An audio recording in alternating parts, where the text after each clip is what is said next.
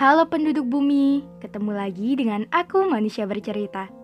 Semoga manusia bercerita menjadi teman kalian sekarang, esok, dan sampai kapan pun itu. Terima kasih sudah mendukung.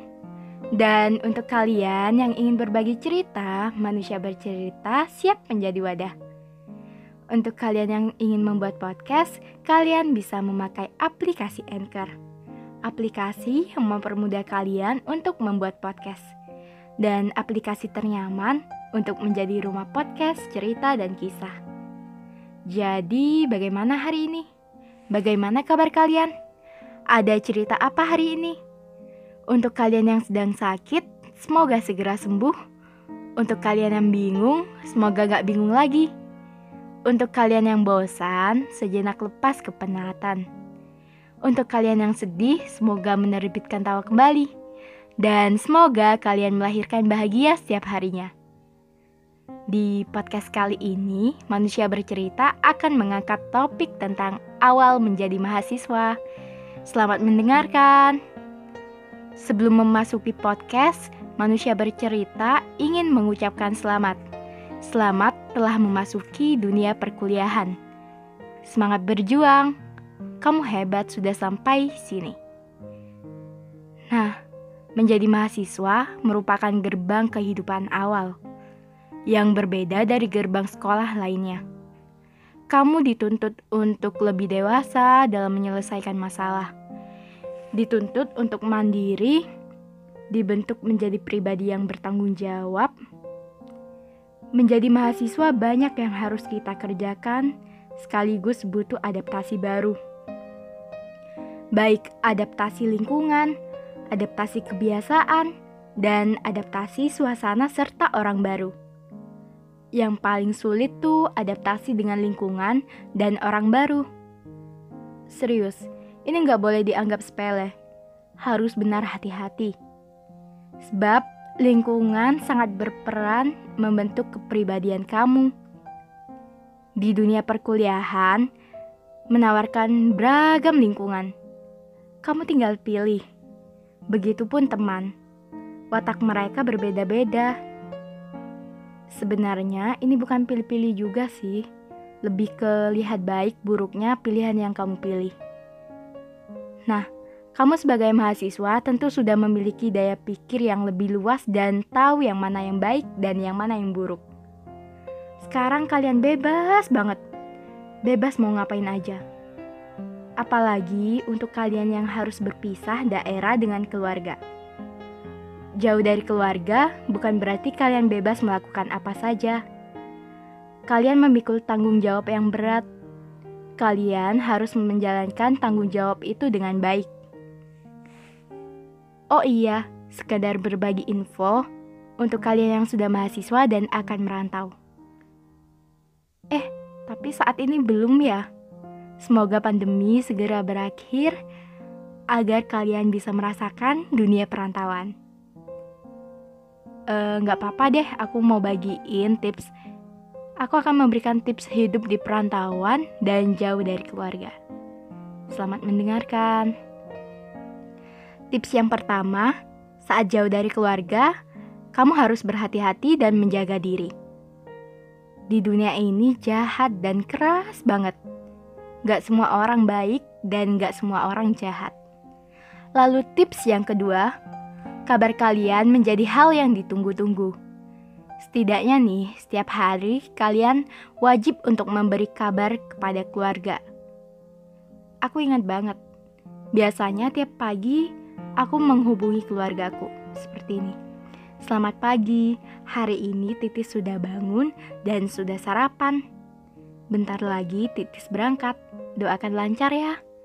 Terus mereka balas, iya semangat dan hati-hati ketemu orang gila. Jujur keluarga aku emang tahu caranya buat aku tersenyum dan tertawa. Lalu tips yang ketiga, kelola keuanganmu dengan baik. Nah, ini penting banget. Kamu harus pintar-pintar mengelola keuangan. Jangan sampai kamu gunakan berhamburan. Jangan sampai karena cara apa cara cari uang itu sulit banget. beli apa yang kamu butuhkan, prioritaskan kebutuhan. Entar kalau nggak diprioritaskan, bisa-bisa kamu kehabisan uang di awal. Dulu awal kuliah, aku mengelola keuangan dengan cara membagi-bagi uang itu sesuai dengan kebutuhan. Biasanya aku menyediakan kotak untuk menyimpan dan aku tuliskan semisal kotak satu untuk membayar iuran sampah, kotak dua untuk belanja dan kebutuhan makan, kotak tiga untuk ditabung, dan kotak yang terakhir untuk beli keinginan. Hmm. Terus aku tulis pengeluaran tiap hari. Jadi jelas keluar masuknya dan terkelola dengan baik. Hitung-hitung belajar jadi ibu rumah tangga. oh iya, aku juga kalau dapat uang saku per bulan, biasanya aku sisihkan separuhnya untuk ditabung di kotak tabungan gitu. Nah, sebisa mungkin separuhnya ini cukup untuk tiga minggu. Jadi sisanya bisa dibuat cadangan. Kalian boleh kok hedon, boleh banget. Tapi jangan sampai hedon buat hal yang gak penting. Jujur, selama menjadi mahasiswa, bakalan ngerasa minta uang tambahan dan uang saku yang kurang itu rasanya malu banget dan gak tega ke orang tua. Lalu tips yang keempat, berteman dengan banyak teman karena hidup di perantauan pasti kesepian. Nah, supaya nggak kesepian nih, kalian cari teman sebanyak-banyaknya. Banyak teman dan banyak cerita sangat seru. Jangan lupa cari teman yang satu sefrekuensi. Teman yang buat kamu nggak males dan nggak larut dalam hal yang nggak baik. Lalu yang keti lalu yang kelima, kamu bebas mengembangkan hobi kamu dan mengeksplor sesuatu yang baru. Menjadi mahasiswa itu berarti saatnya kamu memanfaatkan dan mencoba hal baru.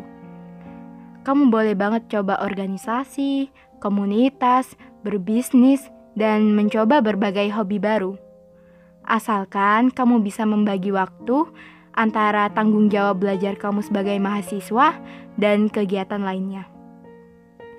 Lalu yang keenam, jika orang tuamu bilang kalau nggak kangen, sebisa mungkin kalian pulang jika waktu segang dan libur. Serius, walaupun kedua orang tua gak bilang secara langsung kalau kangen dan gak bilang kalau gak kangen, pastilah gak ada orang tua yang gak kangen. Sebenarnya mereka itu kangen banget. Dengan kalian pulang saat liburan, itu perasaannya bahagia banget. Dulu awal mahasiswa aku sering banget pulang Sampai nih ya, aku disebut maba pulangan. aku kalau nggak ada kesibukan, sebisa mungkin akhir pekan aku pulang. Sebanyak apa pun tugas, bahkan tugas menjadi tiket kedua aku selain tiket bis. Jadi gini, misal ada tugas untuk minggu depan. Nah, aku semangat banget ngerjain hari itu juga ini bukan ambisius, ini aku menjadikan tugas sebagai semangat aku untuk bertemu keluarga. Menurut aku, selagi keluarga lengkap, tidak ada eh, tidak ada salahnya untuk pulang. Karena kita tidak pernah tahu apa yang terjadi berikutnya. Aku ngerasa semester 1 dan semester 2 menjadi maba pulangan, gak ada perasaan sesal. Sebab saat semester 1 dan semester 2, keluarga aku masih lengkap. Dan aku masih bisa lihat senyum ibu. Beda halnya dengan semester 3 saat ini. Aku udah gak bisa lagi ngeliat senyum ibu dan mbak. Cuma bisa lihat foto mereka. Jadi buat kalian sebisa mungkin untuk meluangkan waktu dengan keluarga ya. Sebi sesibuk apa pun itu. Lalu yang ketujuh, siap-siap tidak tidur siang dan lembur malam. Ini nih yang paling menguji kesehatan. Kalian mungkin akan lembur malam dan jatah waktu istirahat tersisa. Tapi nggak apa-apa, tugas dikerjakan daripada harus mengulang tahun depan. kalian boleh catat target kalian di semester ini. Hal ini menjadi pemacu semangat kamu. Kalau kalian capek, istirahat, jangan dipaksakan. Kesehatan tetap menjadi prioritas. Dan kalau kalian capek, ingat-ingat kembali perjuangan kalian hingga berada di posisi sekarang.